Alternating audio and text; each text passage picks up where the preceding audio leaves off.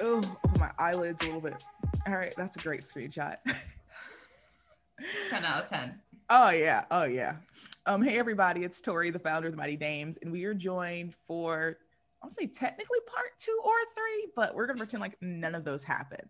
But we're back with another roll call interview. This time we are with the amazing Jasmine. How are you doing today? I'm good, Tori. Good to see you. Oh, my God. It's so nice to see you again. I think, um, so let's think. We first met at the, I don't know, one of the open mats down here. Was it the one with Jiu-Jitsu Gypsies?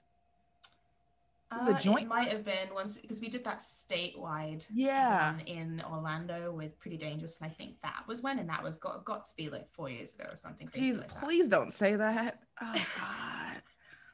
Oh well, I was still a blue belt then. That was at least two years ago. Mm-hmm.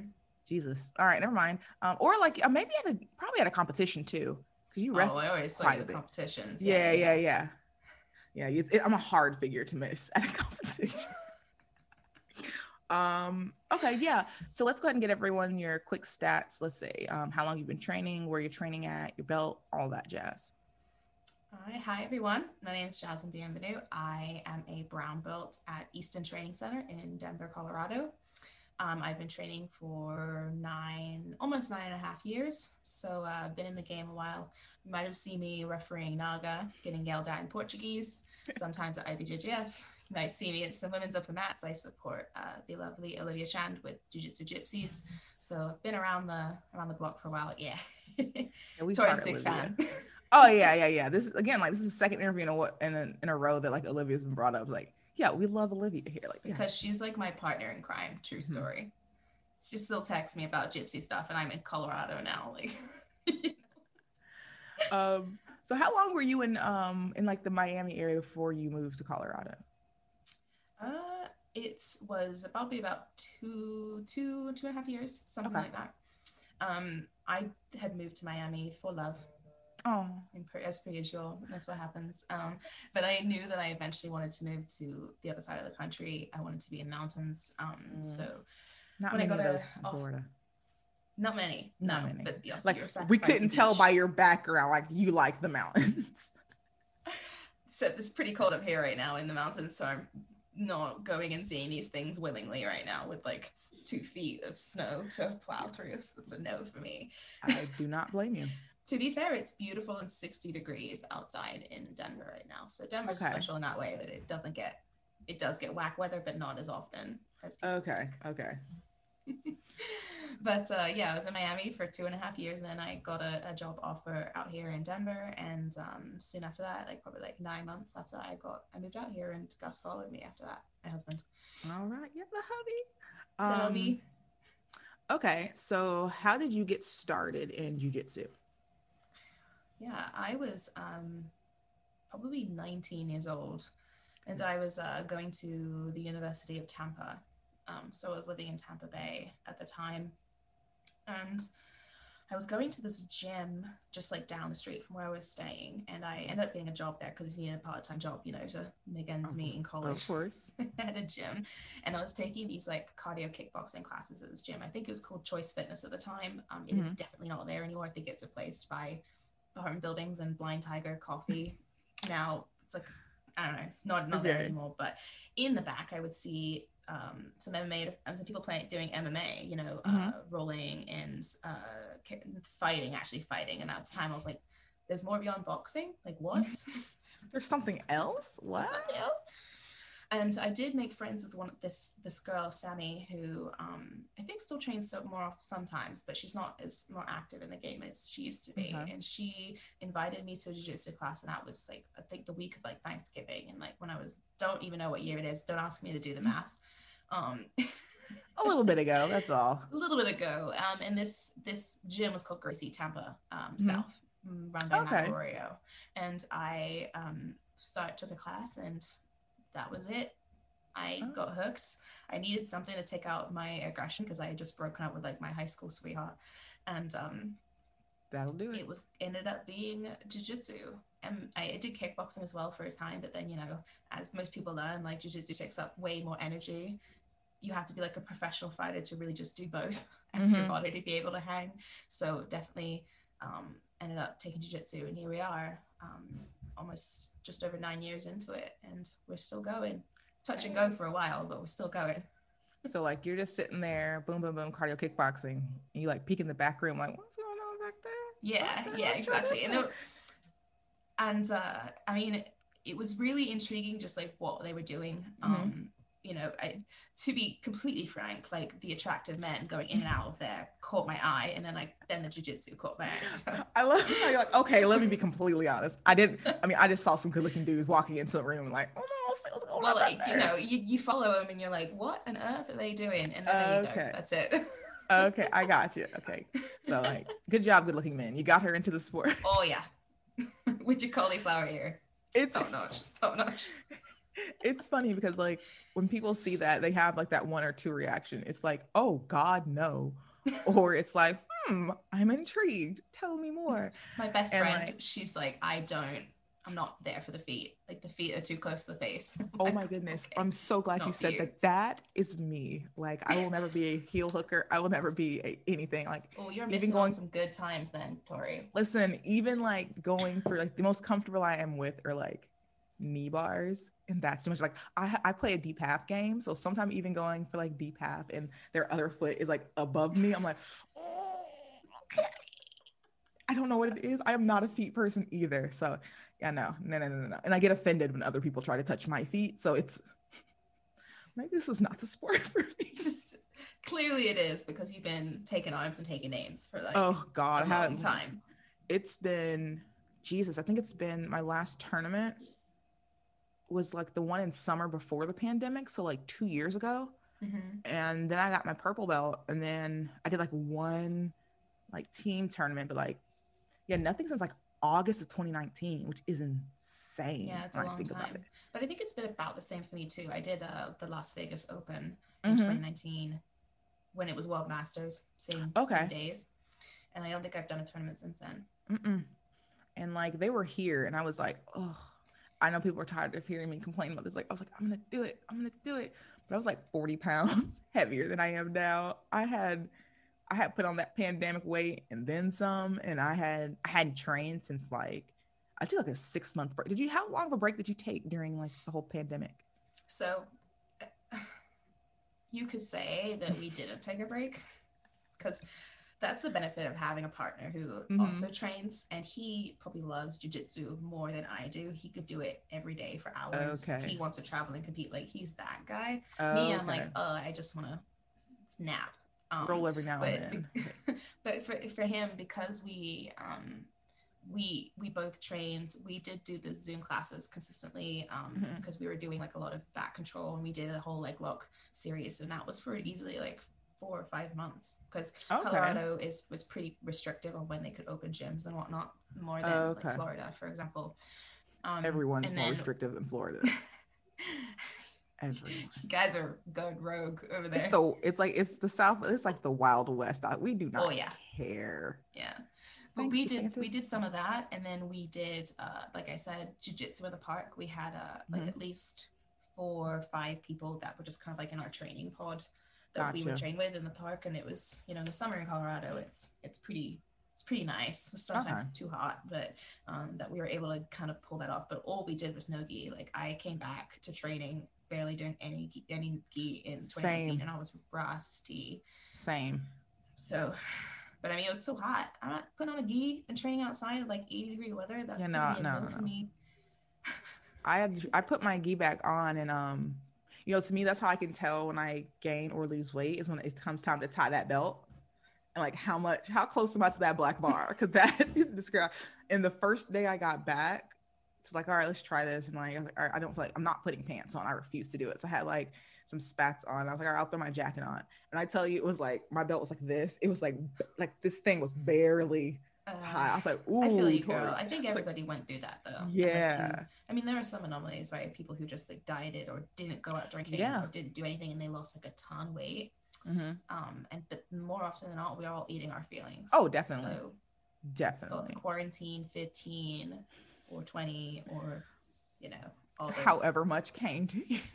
came to be. That was my I think it was like eating and then going through the entire catalog of like Hulu and Netflix, like just watching everything. I got to the point now where I don't think, I don't even go to Netflix anymore because I feel like I'm done with it. I've, I finished. I finished Netflix. I have seen everything on there. I've seen more Oof. documentaries than I have ever thought possible about everything. Like I, I think I'm done. I think I'm good. Well, you're um, in for a treat when you return because there's a lot going on on there. Oh God! They brought back America's Next Top Model, a couple episodes. They brought back. Uh, oh, they have the Great British Baking Show, all eight seasons. Okay. Highly right. recommend.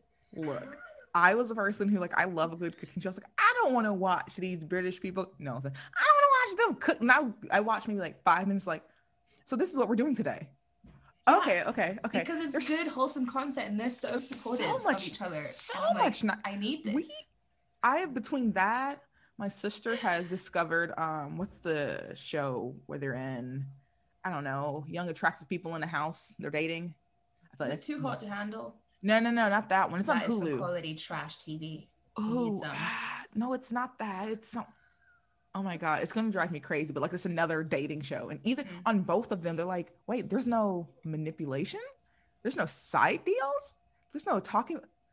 Are they really supporting? Is what that even hell? A reality T V show? Then I was honestly like shocked watching it. I was like, are Americans terrible? Is that what I've learned during the pandemic? That we're a little terrible. No, no, no, no. If you watch RuPaul's Drag Race U K, mm. like they are. There's a there's a U K. Oh yeah, oh yeah. I learned about this from a friend when I visited Florida a couple weeks ago, and I was like, Did "This not is know what that. I'm gonna do with my life now is watch RuPaul's Drag Race." That's a show I don't think I've watched since like maybe like early college, late high school, and I was obsessed with I was obsessed with it. And then I was like, I can't do this anymore. Um, I'm good. Again, like I was like, I've I've maxed out on how much I can watch. Because then at a certain point, it's like, look, I can't do this. I couldn't walk in heels. I still can't walk in heels. And like, this just seems they they're asking a lot of people in a very short amount of time. Like, um, nah. It's the same reason why I can't watch um Queer Eye. Oh yeah. I feel like That's the a division. Good, awesome show too. It is, but I feel like the division of labor is all kind of out of whack. I feel like Bobby is the M V P who gets the least amount of credit. Screen Dude time. makes he makes whole houses, whole houses. Like he he does everything. And you know what? Okay, fine. All right, Karamo, you're fine. But he gives him a pep talk. It's not fair. Anywho, we're just like going down a whole other. We thing. are going down the rabbit hole. It's not related to jiu-jitsu. These this no no like, no. Listen, I'm gonna need um, you to rein it back in. That's why we have editing because this oh, is what I end up. Ten out of ten. Oh, love it, love it. Cool, then we're under no pressure. We could just make yeah, this happen. Yeah, we're fine. We're fine. Okay, so you got into jiu-jitsu. Boom. Saw attractive guys. Turned her head. Saw them do some M M A. Um, Should we edit you... that out? It makes me sound super vain. It's not the case. Listen, I looked I, that way because of that, just, but that's not just, what got me. Hey, look, whatever got you on your path, you're on it now. Doesn't matter. You're a happily married woman mm-hmm. doing this sport. Okay, so let's fast forward. You're in the sport. How would things start going for you? Like, were you like in love with jiu-jitsu right away? Did you kind of like gradually like fall in love with it? Were you, um, how was like the overall experience being a newcomer into the sport?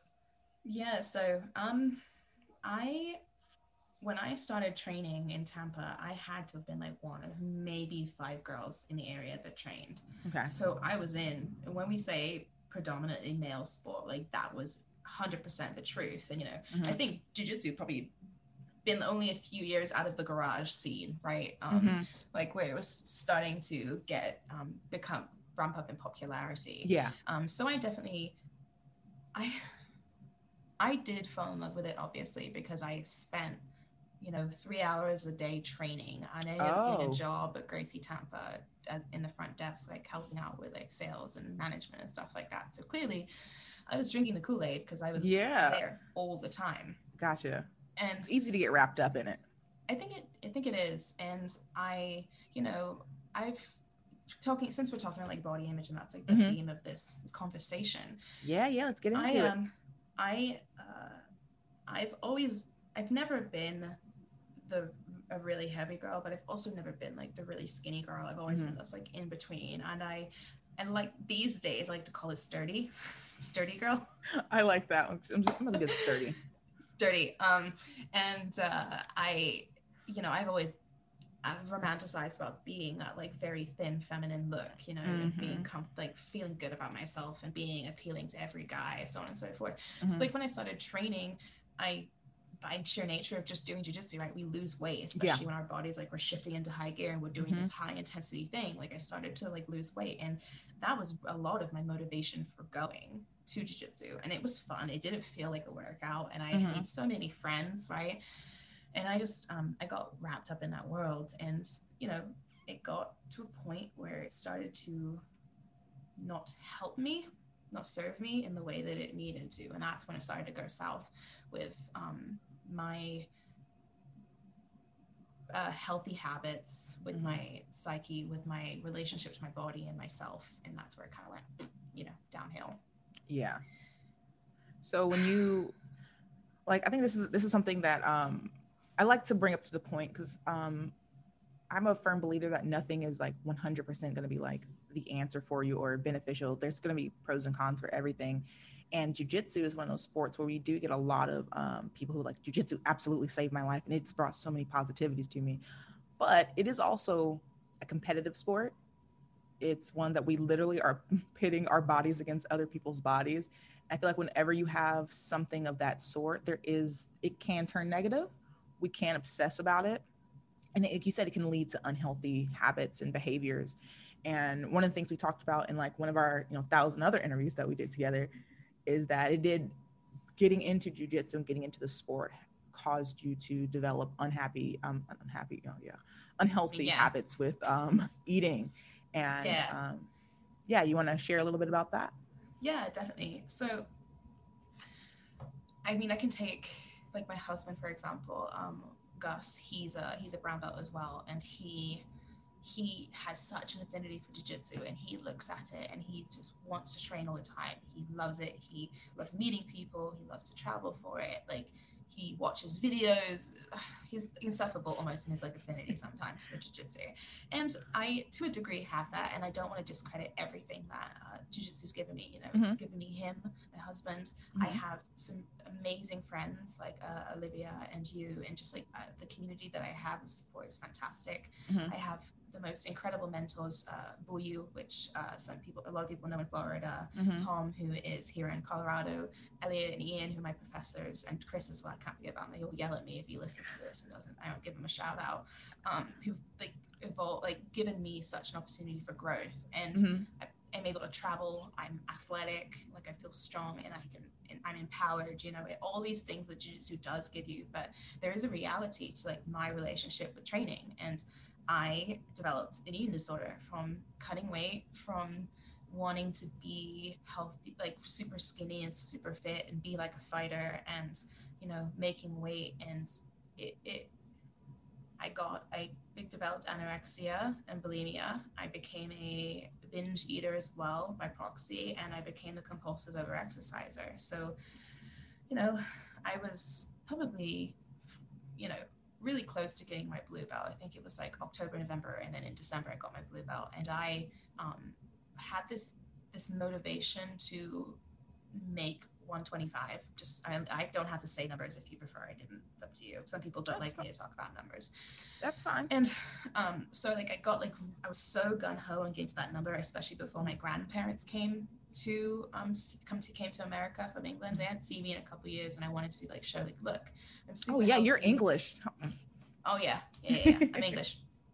That's like almost another life at this point. But um she, you know, I and so I, I got to this number, but the reality is that I basically starved myself to get to that number. Mm-hmm. And I got suddenly got, I suddenly believed that like starving myself was going to be the way to go, and training myself was going to be the way to get to like the weights I wanted to be at, paired with like competition where I mm-hmm. wanted to be in the lightweight division and uh, all these things. And then with all that, I kept getting reinforced about how fantastic I look, like getting those compliments, like mm-hmm. getting noticed by guys. At this time I didn't know Gus, so like I was like getting these reinforced comments fueling like that behavior. Yeah.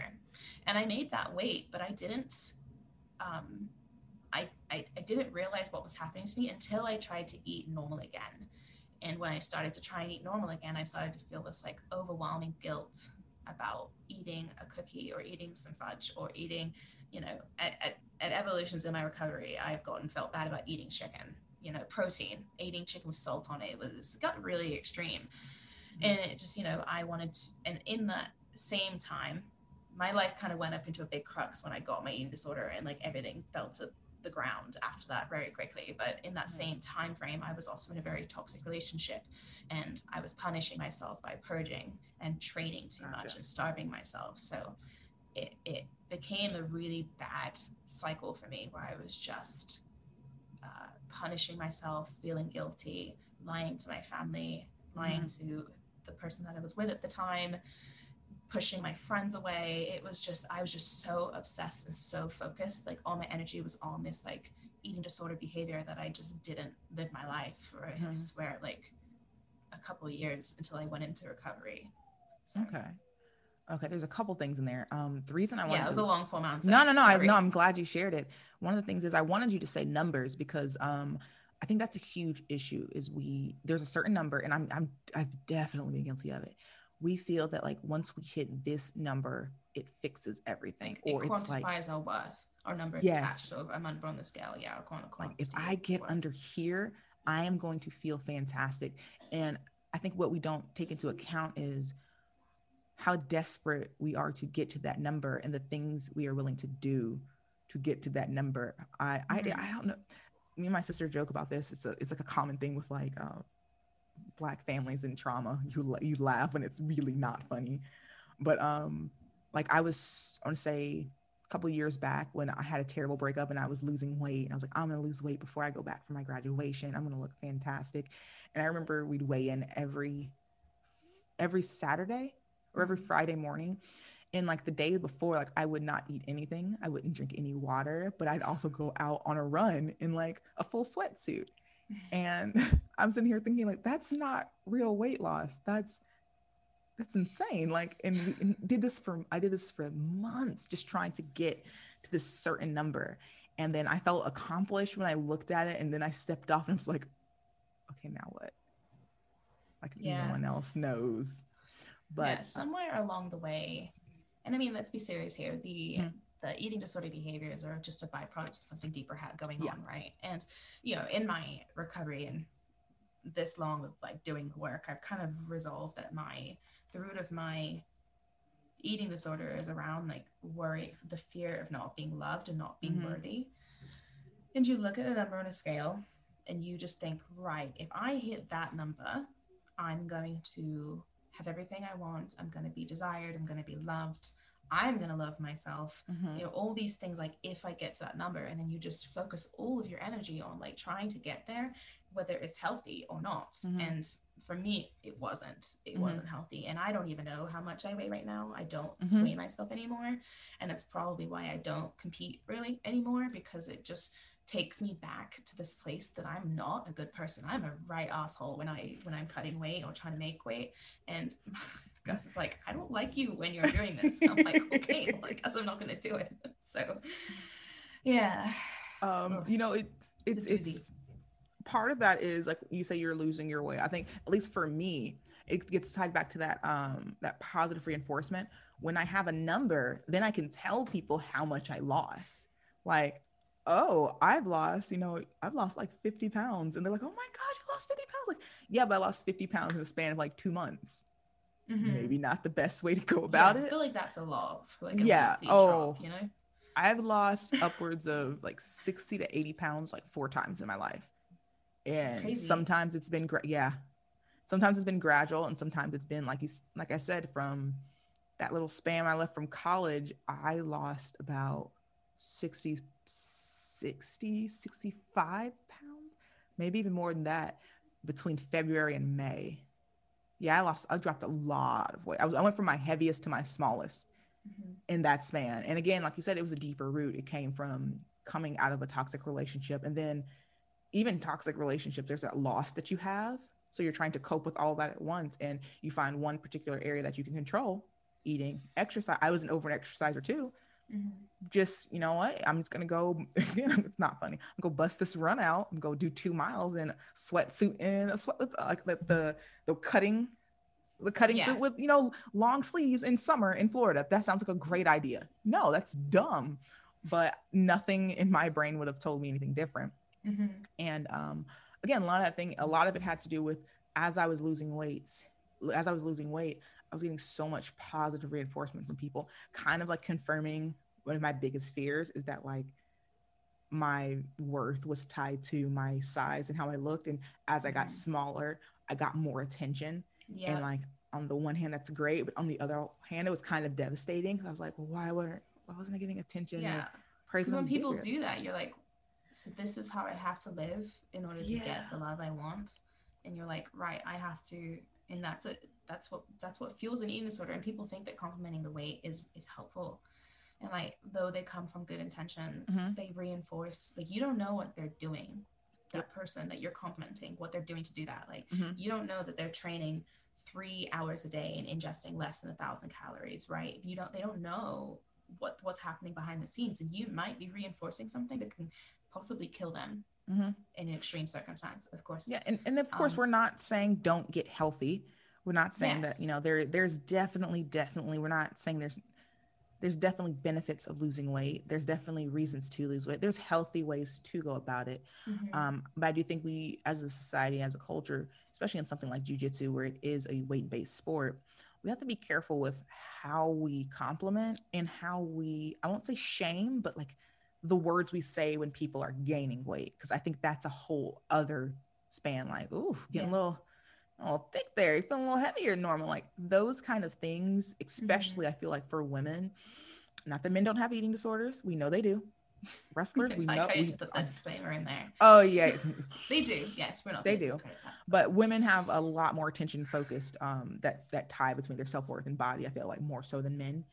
And, um, you know, for some reason, people feel like they have a lot more agency to um like freedom to comment on women's bodies on a level that I will never understand. They feel like it's perfectly okay to tell someone that, like, I don't know, you picking up a little, like, oh, you've lost.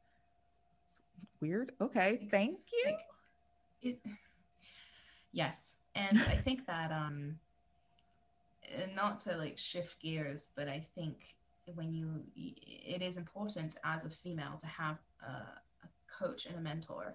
And a climate that you train in that mm-hmm. doesn't in, like support that vanity that, you know, we're, you got, you're talking about right now, that, that you're going to get compliments for losing weight. You're going to get compliments for um, looking better, you know, all these things. Like I, and I, and I think that's part of the reason why I'm still training is because I changed my environment mm-hmm. and I went to a place that I could just be without judgment. And it, um, it made it, it made me keep coming back, mm-hmm. you know? Yeah. And I mean, I've, I've done that. I've been at so many different schools since, uh, since I started jiu-jitsu, and not by choice. Right. Um, yeah. Life a lot happens. Of it was life happens. Um, getting my, my purple belt from, um, University Jiu-Jitsu Club from Joey okay. and Chris, who are fantastic people.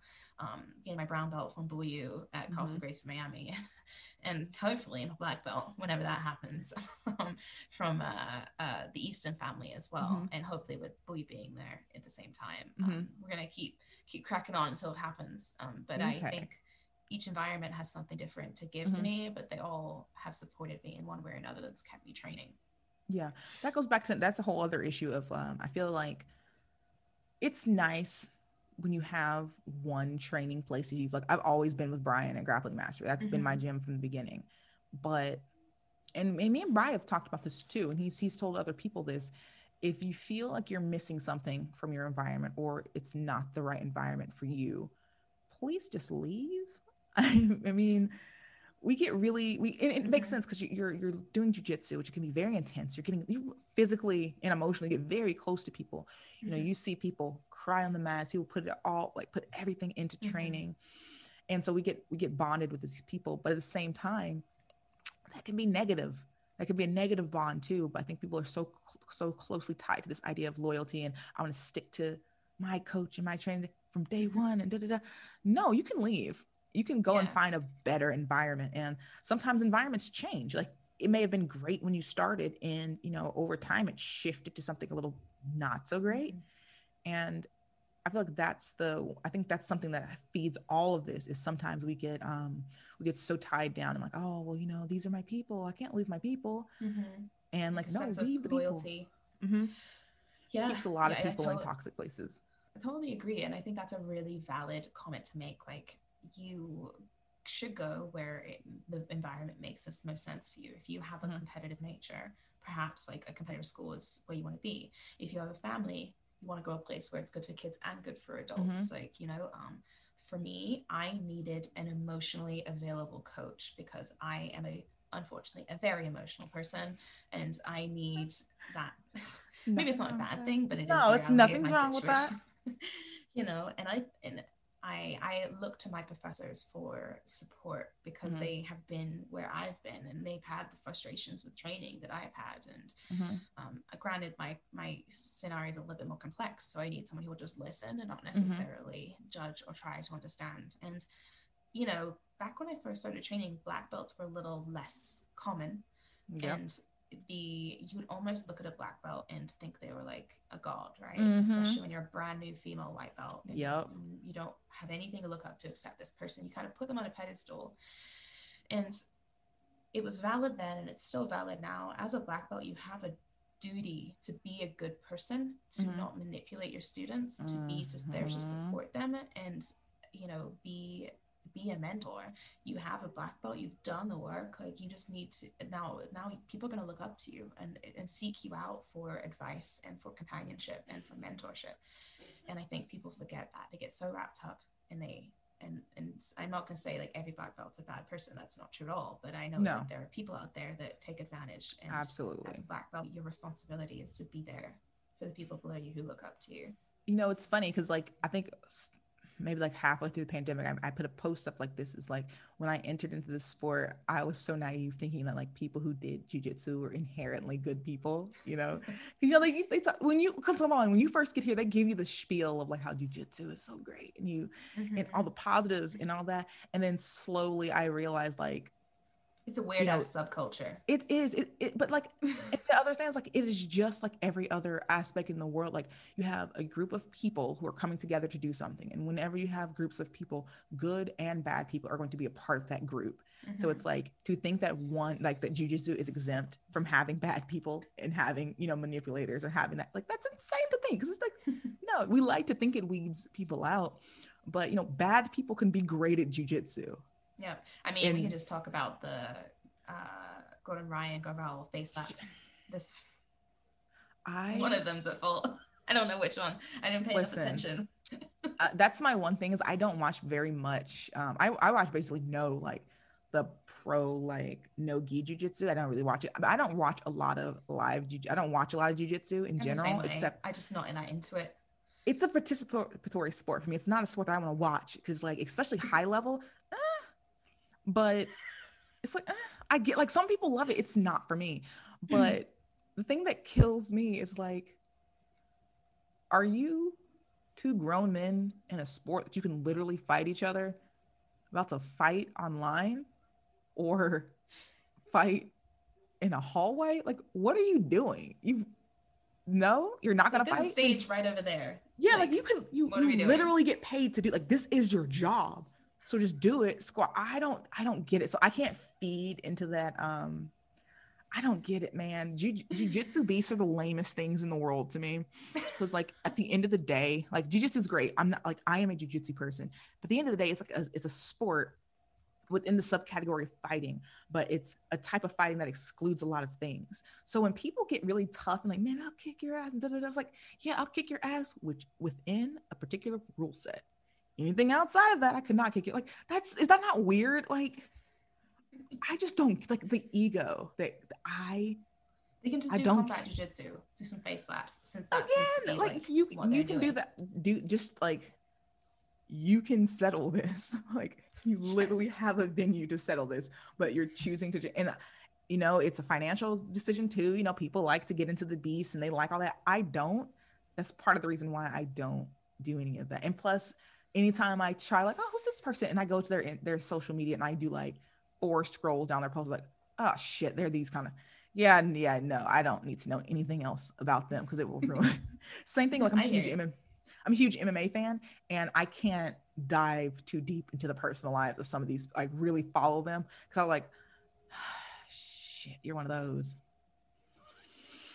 Mm, okay, never mind. The only thing that I do is like any of the, I watch for any of the people who are like like outwardly racist and homophobic, and then like outwardly have issues with like um sexual violence or domestic violence. Any of those people, I just sent, like I have whole U F C cards I've wanted to watch. Like, oh, he's in the, he's in the, oh, I'll watch a clip later. I will not be, I'm not ordering this fight. Mm-hmm. But um, yeah, they're just, man, people are so lame. Like they they try to be so cool. And it's, dude, you're arguing in spandex, bro. Sit down, calm, calm yourself. Yeah, and I think it, uh, that, and it, it, it's true for like those like jiu-jitsu celebrities, right? They mm-hmm. are human beings with four limbs and a head. They bleed like we do. They break like we do. Like there's, and they have flaws like we do. And uh, putting people on a pedestal is not conducive for anybody. Like uh, a lot of them are like, and they're like, we think they're older, but a lot of them are like in their early to mid twenties, where you're prone to be like, possibly the worst. For, yeah, a dick. Mid twenties. Yeah, like it's, you're not a good person during this time. It's like you're car- It's like you're a teenager only. Now you can legally drink and curse, and no one can really say anything about you. So like, you're not a great person during that time. I'm sorry, men. I'm just gonna throw it out there. Like that's not that's not the highlight of your life. Like you are not great people during that time. So you have all of this fame, all of this. Well, I'm not gonna say all this money because come on, jiu-jitsu. You have all this fame. You have some money, but you have a lot of notoriety. And someone sticks a camera in your face. Like, yeah. This isn't going to be a good situation. I don't want to watch that.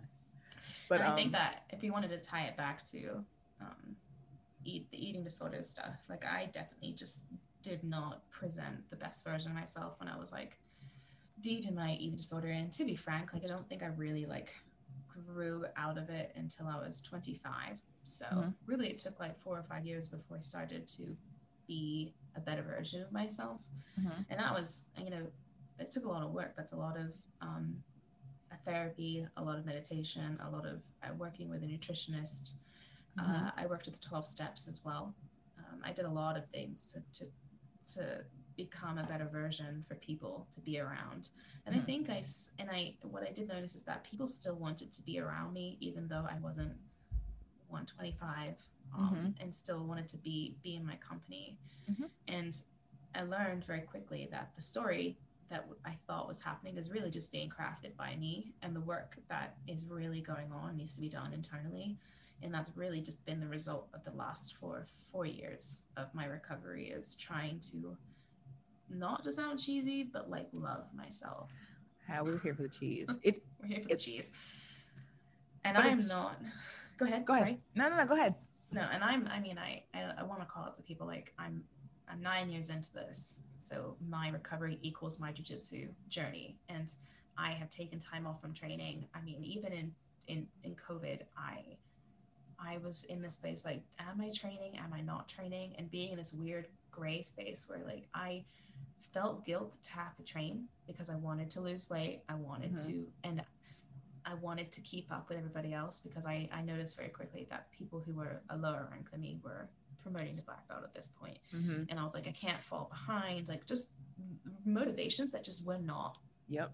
I just find the joy in jiu-jitsu, let me train.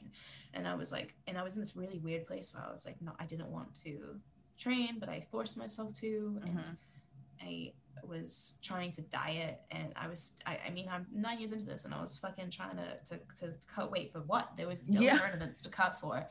And I, uh, I was almost gonna like just kind of quit back in uh, the fall of last year. Um, mm-hmm. But thankfully, I have a good support system. I have a, a nutritionist and a, uh, a a therapist that are fantastic. And I managed to like do some work with her. And I mm-hmm. said, right, I'm gonna go and train twice a week for a month.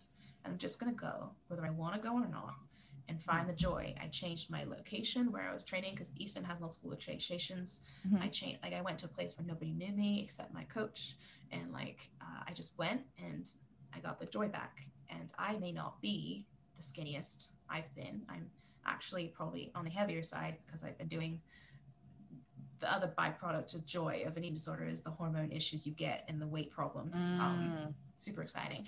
Um, and I, but I am, I feel super strong and I'm rolling mm. like a monster. Um, awesome. I feel like I'm evolving my brown belt in the direction I want it to go rather than like just not training and losing everything. So my point I'm of go- all that long form answer is that I'm, the work is continuous all the mm-hmm. time. And I have to take time off from social media in January so that I cannot see diet culture. I have to make sure my mom doesn't talk about her diet to me on the phone when I call her and just like protect myself so I can make sure I don't take five steps back in the work that I've done over the course of the past almost decade.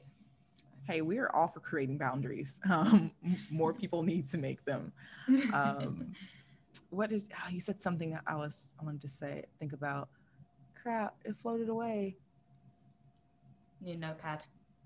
Yeah, I do. Like, I, it'll come to me later and I'll edit this pause part out. But, um, so good. We'll pause for a moment. It's like, hmm. And then restart it again. No, I'm going to, I'm going to remember it after I hang up. He's like, damn it, that's what I wanted to ask you. um, But no, it, it's, it's, I'm glad you said that it is a continuous thing because, um, like you said, a lot of us think once, similar to like when we lose weight, we think it's going to um, solve everything. I think we feel like once we get a therapist or get a nutritionist or once we get, we get someone to help us and we learn kind of the root of everything, it's like, okay, now I'm, it's done, we're good. And like, no, no, no, no, no, no, you didn't get this way overnight. So it's not gonna be fixed overnight. It's, mm-hmm. it's, everything is a continuous process. And oh, I remembered, um, I'm glad what you said about like how you, um, you're developing into your black belt and now you feel like you're rolling like a beast. Black belt, I think what, brown belt. Brown belt, my bad. Out. My bad, my bad. Oh my God, don't please everyone, don't don't kill me. But you're developing into your brown belt and you're rolling a little bit differently, you learn a bit stronger. I think that's something that we need to realize too, that what our game is in the beginning, it's very rare that's going to be our game in the end. Like we're going to develop throughout it. And as your body shifts, your, your style may shift too. And that's okay. Mm-hmm. So like, maybe you started out and you were pulling guard and you were throwing fly on stuff and all that. Maybe you picked up a couple, it's like, mm, my leg's not going to go that high. And that's developed, that made you start, you know, working on your shots more. And that might be a whole other element to it. So I think there is benefits to like gaining and losing weight throughout the sport. Opens up so many other options. Mm-hmm. of the type of jiu-jitsu that you can focus on. Yeah. I used to believe that like inverting and like Barambolo would have been my game. And overrated. M- m- mostly didn't want to do that because my neck has problems. Oof. Um, so I don't like to invert that much anymore, but I love Spider, Shala Lasso, Delahiva, like mm-hmm. all of the, that series, and I bounce between those, and those have gotten better as I've gotten stronger because my legs are stronger. Mm-hmm. Um, my leg lock game is is super proficient now, and I think I can like I think I have better control because I have stronger legs now. So mm-hmm. there's some benefits to like being a little bit thick, I think. Mm-hmm. Um, but See, I mean, I'm I'm not. It's not peaches and cream, right? It, like, yeah. I look at myself in the mirror, I'm like, fuck, should be a little bit skinnier right now. A lot of the time now, I've taught myself to not to look at the mirror and be like, ah, and then walk away instead yep, of saying, like, we're not going to linger here. We're just gonna, yep, that's it. Everything's there and bye. I was like, um, do I have all, all my clothes on before I go outside? Great. Let's go.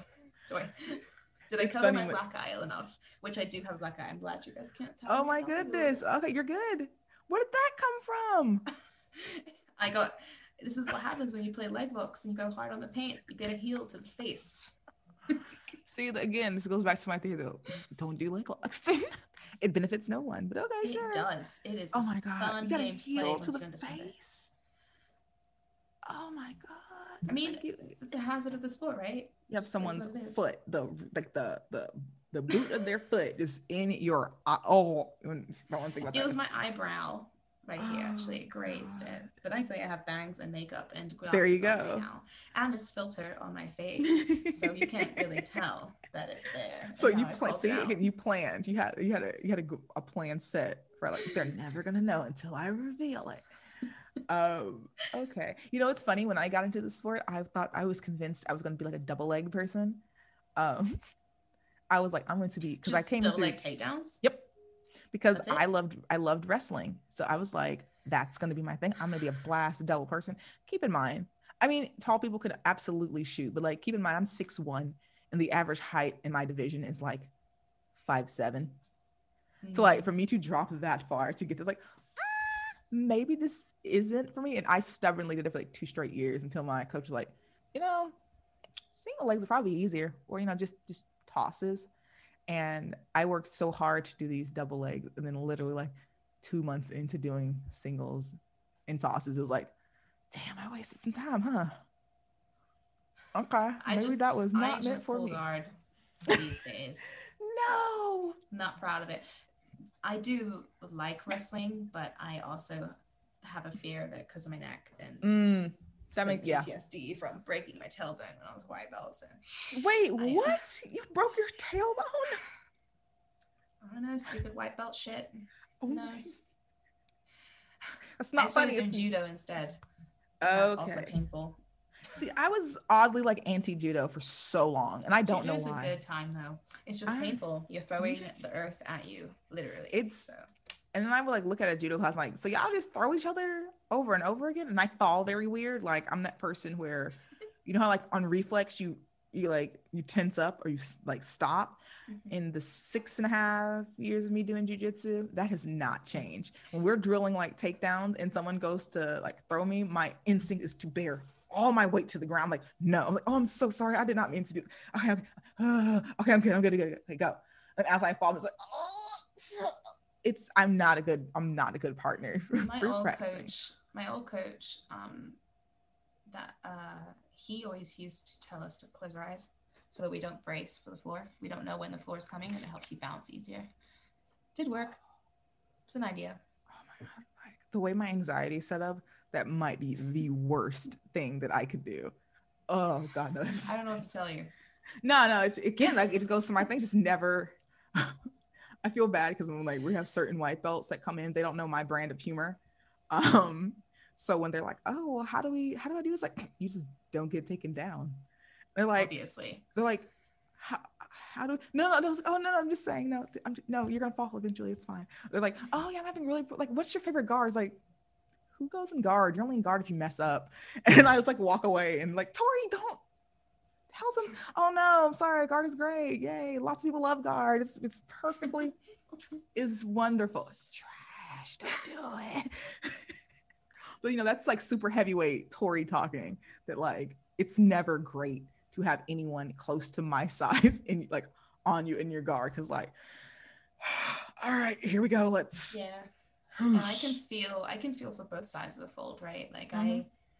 I, I, my, one of my coach Joey or Professor Joey at uh, Ybor City always used to make the bigger guys play guard for the majority of their first year, because a larger person can pass the guard probably pretty easily in the grand mm-hmm. scheme of things, but the work needs to be done from the bottom, right? From mm-hmm. the guard player. And I think, um, I think it was a really smart approach, and I yeah. can feel for both sides, right? Like just like moving around when you're a larger person or being a small person and having to fight people who are stronger than you. Like I mm-hmm. can, I can feel for both sides. And I think that's where it's fascinating to see people evolve into their game depending yep. on their size um, and what the fixes that they find um, to, to solve for their problems. Right. And that's the coolest thing about it is it's like never the same for anybody, similarly to a diet, right. Or yep. to size, like there's no one size fits all. Um, I mean, even I, I, I have some things that I've been teaching a, a training partner at Easton, um, things that have helped me like get, uh, get things accomplished, and they might mm-hmm. think they'll be little dirty tricks, but like, you know, when you're in that South, it's not cheating, but it's not. It's not cheating, but like if I'm in north-south with a Kimura grip and mm. they're holding on, the strong person's holding on really tight to that arm, I drop my elbow in the rib cage and then they usually let go and I can take them. It's in like Mario Sperry stuff. It's like proper, proper dirty tricks, but it's top-notch if you need to get the, get the job done. So like things like that, like I figured out. Yeah. Because I'm, I'm a small, I'm a, I guess from a grand scheme of things, I am a small person mm-hmm. um, compared to like a dude. But yeah. I'm also like, I can also, I like, I think that's a, the one good thing about being sturdy is that I can roll with small girls and I can roll with big girls too. And I can hang with both. Mm-hmm. Um, and I can also beat up skinny white belt dudes too. There you go. So, and sometimes I'm my lucky big white belt dudes. There you go. That's, um, so that's, I'm gonna say right after I hit purple, that's basically what Brian had me doing is I started on bottom every time. Mm-hmm. Unless it's someone in a higher belt than me, we can start from like a neutral, or unless we're working from standing. But if we're just mm-hmm. doing like rolling or starting from the ground, like I would always start in the bottom. And then that's how I developed, that's how I realized I liked the path. Um, because like, why else would I ever be there?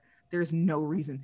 Mm-hmm. And especially deep half specifically for me, because like between my length and then like the sheer size of my thighs, probably your strength too. Oh yeah. Like I don't even have to be good at deep half, but like just me trying to physically put my body under theirs. Nine times out of ten. I hate deep half guard. Oh. I ain't hanging out there. The only time it's really bad, like I refuse to do it, is like in no-gi with like some of the bigger, sweatier guys. Like I just don't want their junk kind of like sitting on the side of my neck. And you can't think like, about that stuff. You I can't help but to think about it. Because like, again, we're in Florida. We have, we have some sturdy dudes here. And they just, they're so sweaty. So it's like sturdy. All of a sudden. You're, I love it. They're, and, and they're, and they're sweaty. So it's like, all of a sudden it's like, fine, fine, fine, here, swap. I'm like, nope, we're not going to do this this time. we're going to go, we're going to just move this over real quick. Um, but you know, I love my training partners. They're fine. Um, oh, I get it. I mean, dudes need to wear something under their their gi, their uh, no-gi shorts. Well, that's why I tell them it's like, you know what? That's why I, I I've started just like um, we we finally got a weight room in our gym. So like half the time I'm just working out in like my shorts and a sports bra because like, I don't care anymore. It it took me a while to get here, but I don't care if my stomach shows. I don't care if my thigh shows. Most of my training shorts are like this big because they're more comfortable. But um. It's funny because some of the younger guys, you know, they're like eighteen. They're like, Tori, like, why is she? They're out. I was like, if I have to look at your bare, sweaty chest during gi because you don't want to wear a rash guard, you are perfectly fine seeing me in a sports bra. You're good. Let's just, let's just, we're fine here. See, I'm the opposite when it comes to no gi. I, uh, I, re- I like to be like covered, kind of like mm-hmm. I like a long sleeve rash guard, and I like spats because I just one don't like to be super slippery. Mm-hmm. And I, which is odd, right? You would rather be slippery, and then I just don't like to expose more of my skin to staff. That's true. But that's just me. I, I completely switched from when I started. When I started, I always wore spats. I was like spats and long sleeve or spats and short sleeves. But now I am. I almost never wear spats. All my spats are only used for like Muay Thai. I wear shorts, and not just like. Again, I'm all legs. So like, I don't wear just like shorts. I wear short shorts. They come halfway through my leg. I, they're more, they, they're always more comfortable, but I do, um, I do wear long sleeves, um, do which you, creates. Um, do you that, find, do you, do you find that your body image because of your change in perception of body image has changed? Like that's, that kind of came. With oh, absolutely. Absolutely. Mm-hmm. I think, um, if you look on my, my, my Facebook page for like Tori the Grappler, my pinned post is like me training and doing Muay Thai in shorts. And I put it up there because like, I want to say right at the beginning of making the Mighty Dames, I started wearing shorts again. And before that I hadn't worn shorts in like a decade. I did not wear shorts. And we're talking yeah. like summer, Florida, I'm walking out in jeans. Like mm. I did not like to show my legs. And, and during this time, like, we were talking, I was much smaller than I am now, but I did not like showing my legs. That's fair. I, It just, it felt very, I felt very exposed. And one day there was this pair of jean shorts and I was like, I'm just going to wear them. And I just put them on like, okay, we're going to go to the store in some shorts above my knee. Everyone prepared for like, I was like prepping you myself prepared, yeah, up. You probably crafted this whole story that people are going to comment and like stare at you. And I get that no. nobody gave any fucks about it. And if anything, it turned into the complete opposite. It was more like, oh, Twitter. Again, you're getting that positive reinforcement. It was one of those things that I was so convinced that people were going to be disgusted by my body because it's so it's it's large and it's and like I'm t- again like I'm very tall, I have very long arms, I have very long legs, a very short torso. I'm I'm oddly proportioned, but it works too. So um, I just thought like if I go out in shorts, this is gonna look this is, this is not gonna be a good look. So I got comfortable wearing shorts out in public, and then training I always wore spats and then a pair of shorts on top of it because. My weight, all most of my weight settles at my thighs, hips, and ass. So I was like, okay, well, the spats are gonna be too tight. So I need to put some looser shorts on top of it to kind of like hide it a little bit. And then I found these really cute pair of shorts that um, came like mid-thigh. And I just, I thought they were so cool and I wanted to wear them. So I wore them to training one day. And like, besides having to like pick them, you know, pull them down a couple times, it was, it was, it was fine. It was just, it was so much more comfortable because on top of that, I used to, I used to layer too. So I wear like a singlet, Then I put my shorts on. I mean, then I put my spats on. Then I put my shorts on. So I have three layers of clothes on, which is just, it was heavy. It was just hot. Mm-hmm. And then, um, yeah, eventually I was like, I'm just going to go. I just, maybe in the last, even with COVID, like in the last year or so, I stopped wearing my spats under my shorts when I would go like no-gi. Cause even then I used to do that because I was so afraid, like, oh, what if my pants fall down? Like my underwear show a little bit, or what if they slide too far up and like an ass cheek pops out? Like I was really, really, really um, self-conscious about that. And then I just, I, it literally, for some people it's a gradual thing. With me, it was literally like one day I was like, I don't give a fuck. Like, yeah, still, what are they gonna say? That, what are, I'm still in that gradual phase. I do not like wearing shorts when I train. It literally hit me. I was like, what are they going to say to me? It is not, I am not being indecent. I'm not, I'm not out here training a thong or anything. Like, it's not like I'm out there. It's like, okay, shorts right up sometimes. Okay, that's about it. Like that is, and I don't know where it came from. It just clicked like, Tori, you, you're allowed to wear whatever you want as long as you're not like being super inappropriate, considering there's kids that'll be in your training area. And once that clicked, I honestly cannot, I think like la- yesterday was the last time I wore spats, and before that, to kickboxing. And before that, I couldn't, I only wore them for like working out. Interesting. Yeah, it's, it's, I'm, I'm I, I, that's what, I'm glad you talked about how like it's a gradual process.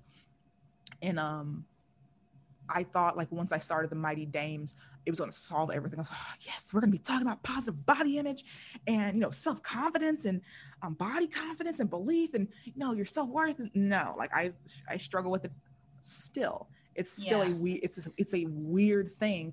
And then once I became a voice in this space, I felt like I had to project this image of always being okay with my body because I had mm-hmm. other people watching me. Yeah, because you have like imposter syndrome. Like you have to yeah. present like, the best version of yourself put together. And mm-hmm. and that's probably why I haven't been more vocal about this sort of stuff, similarly to you, which is why I admire you so much for like bringing this bringing this to the forefront, because I I just like, right, if I'm going to tell people about my my experience, and I have to have my shit together, and I am still still trying to get my shit together. I still have like a practice where I have to like course correct my mind so I don't mm-hmm. go down a spiral and like shit like that. I don't wear shorts when I train because I'm scared of like the way my legs look. So I mean. Mm-hmm. So I'm with you. It's definitely a gradual process. And the other thing is like, I found that how you said, I felt like I had to be together. I had to be, you know, Tori, the founder, the head of my dance. I had to have, I had to be so solid in how I perceive myself in body confidence, in body image. And then what I learned is people don't want this idea of perfection. They want, they want a reality because like you said, it goes and ebbs and flows. It's not going to be consistently good because you hit a certain point in your life. So I started sharing my bad days as well, um, because I, I felt like I was I was lying to the group because I kept saying, oh, I feel great. And, da-da-da. And I was like, actually, I have to take a month away from everything. I can't be on social media. I can't do this. I feel really bad about myself. I'm struggling with mm-hmm. my appearance, especially when the pandemic hit. And I got, I was depressed for a while. And I, again, we were eating our feelings. I picked up so much weight. And then I hadn't been in front of a camera. And then I got back in the camera and I could see the difference in my face. And I was sitting there thinking like, okay, instead of pretending that all is good, let me tell people that, hey, I got to ha- take a little social media break. I got to do a self-check. I need to get myself mm-hmm. right. That way other people know that, like, I mean, I'm not, I don't know, it's weird the position I am in. Cause like, I like to show that like, even me, not even that sounds weird to say, but like I have to take breaks. I can't be a um I can't be an example all the time. I can't be like, even though I am pretty optimistic most of the time, but I can't do it. I can't be on yeah. all the time, and people should take breaks. So I realized like when I shared with people like, hey, I'm kind of struggling right now, I think I'm gonna take a pause, I got more I got more feedback on that then a lot of my things about like, oh yeah, look at my thighs, throwing them out there. It was yeah. more people like, oh my God, I'm glad you said that because it's been a it's been a journey over here for me too. It's like, I think okay. um, that, that authenticity is important, mm-hmm. and it actually has to be trained into mm-hmm. people because people are alarmed or surprised by it a lot of the time. I, I just taking an example, I uh, back before the before the pandemic, I think uh, Easton does these crazy months where it's competition training like every mm-hmm. night, and uh, you. you know, when you're in a training, you're training for a competition, and like there's a time when you just go into a dark place, like you're just like, fuck all this, I'm hungry, I'm tired, mm-hmm. I ache, I don't want to train, like all these things. And I had, I was in the locker room with some of my training partners, and there was this girl who um is uh she's super talented, purple belt, and she uh was in that dark place. And I said something to her like, you need to be kinder to yourself. And this is the mm-hmm. shit that I say to myself every day. And she said something like, you know, I admire how put together you are and how much you you always positive. And I'm like, I said to her, I was like, oh, no, not at all. no, like, no I, honey. I'm like, I say this stuff to myself all the time because I have to. Like, you should hear the my, my internal dialogue. And mm-hmm. she was like, she's like, I almost wish you hadn't said that, because I always just expected you had, like, your shit together. And I'm like, oh, oh honey, listen, listen girl. little do you know listen to little do you know there is some chaos happening up in here, you know what I mean? And I think it um and I I since she said that, I definitely try and be a little more honest, particularly on social media, because I mm-hmm. I have a really good life here in Colorado. I go snowboarding, I go hiking, like I have a really fucking cute dog and a really handsome husband who's talented. Like I have a good life. Off of the dog came before the husband. Yes. Because he's new number one. My fluffy okay. dog is number one. Okay. Just kidding. Um uh, he he was a saving grace in twenty twenty, that's for sure. But um mm-hmm. I have a good life, and like you, people tend to portray the best versions of themselves from the best angle on on Instagram and Facebook mm-hmm. and it's really not like that. And every time you're authentic, it takes people by guard, or people say, I appreciate your honesty. And I'm like, mm-hmm. everybody should just be fucking honest. Mm-hmm. Like, we don't have our shit together at all. Yep. None of us do. We all have our own demons that we're trying to battle. Mm-hmm. And if I can provide any little nugget of insight, not necessarily a goal, like a, a practice or a, a something, a task list to solve the problem. But if I say, I noticed this, like, can this stem some thought for you and make your life mm-hmm. a little bit easier? Mm. I mean, I had a when I first went to to, to O A or Overeaters Anonymous, I I actually went to a speaker meeting where this is where somebody tells their story from start mm-hmm. to finish. And I remember I she just started talking and I started crying, because everything, her thought process, everything she was going through, like it sounded like me. And that was my decision to start getting healthy. Mm-hmm. Um, and I think to bring it back to the to the authenticity, like, can your honest statement to somebody make an impact for someone to change their life and yep. save themselves?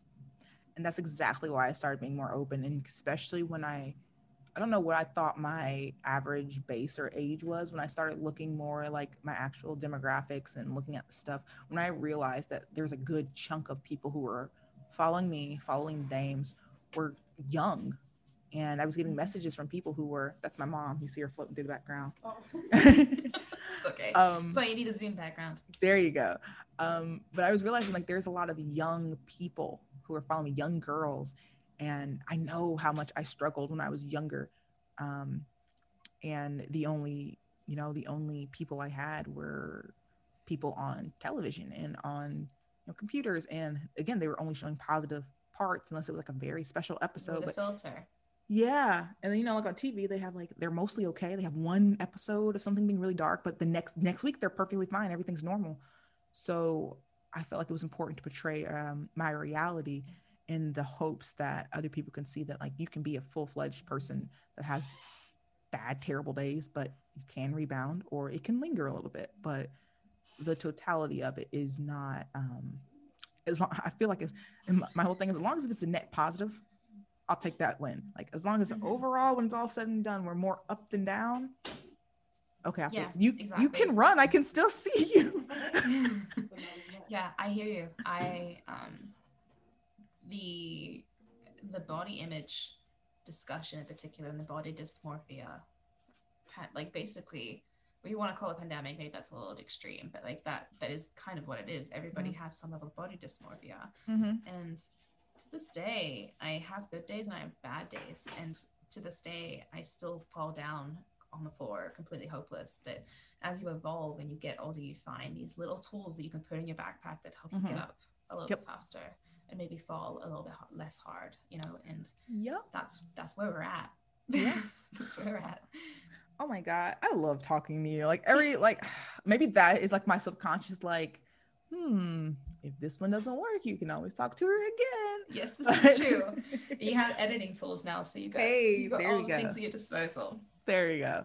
But um, no, thank you so much for coming back and having this conversation with us. Again, I think it, it, it is, and like I said, I know you don't give a, you don't really talk that much about it. And, um, you it know, here we, we we always do, we'll always show you in a respectful manner. But I think your story in particular about like some of the issues that arrived through the sport, and at the same time, you were still able to find a path to recovery while still doing the sport, mm-hmm. even though you took breaks in a while. I think that's, I think that's important, because I think some people think in order to get, you know, quote unquote better, they have to quit everything and start a different way. Yeah. But and people are going to tell you that. I've had mm-hmm. too many people tell me you should probably quit. And I'm like, this thing brought me joy.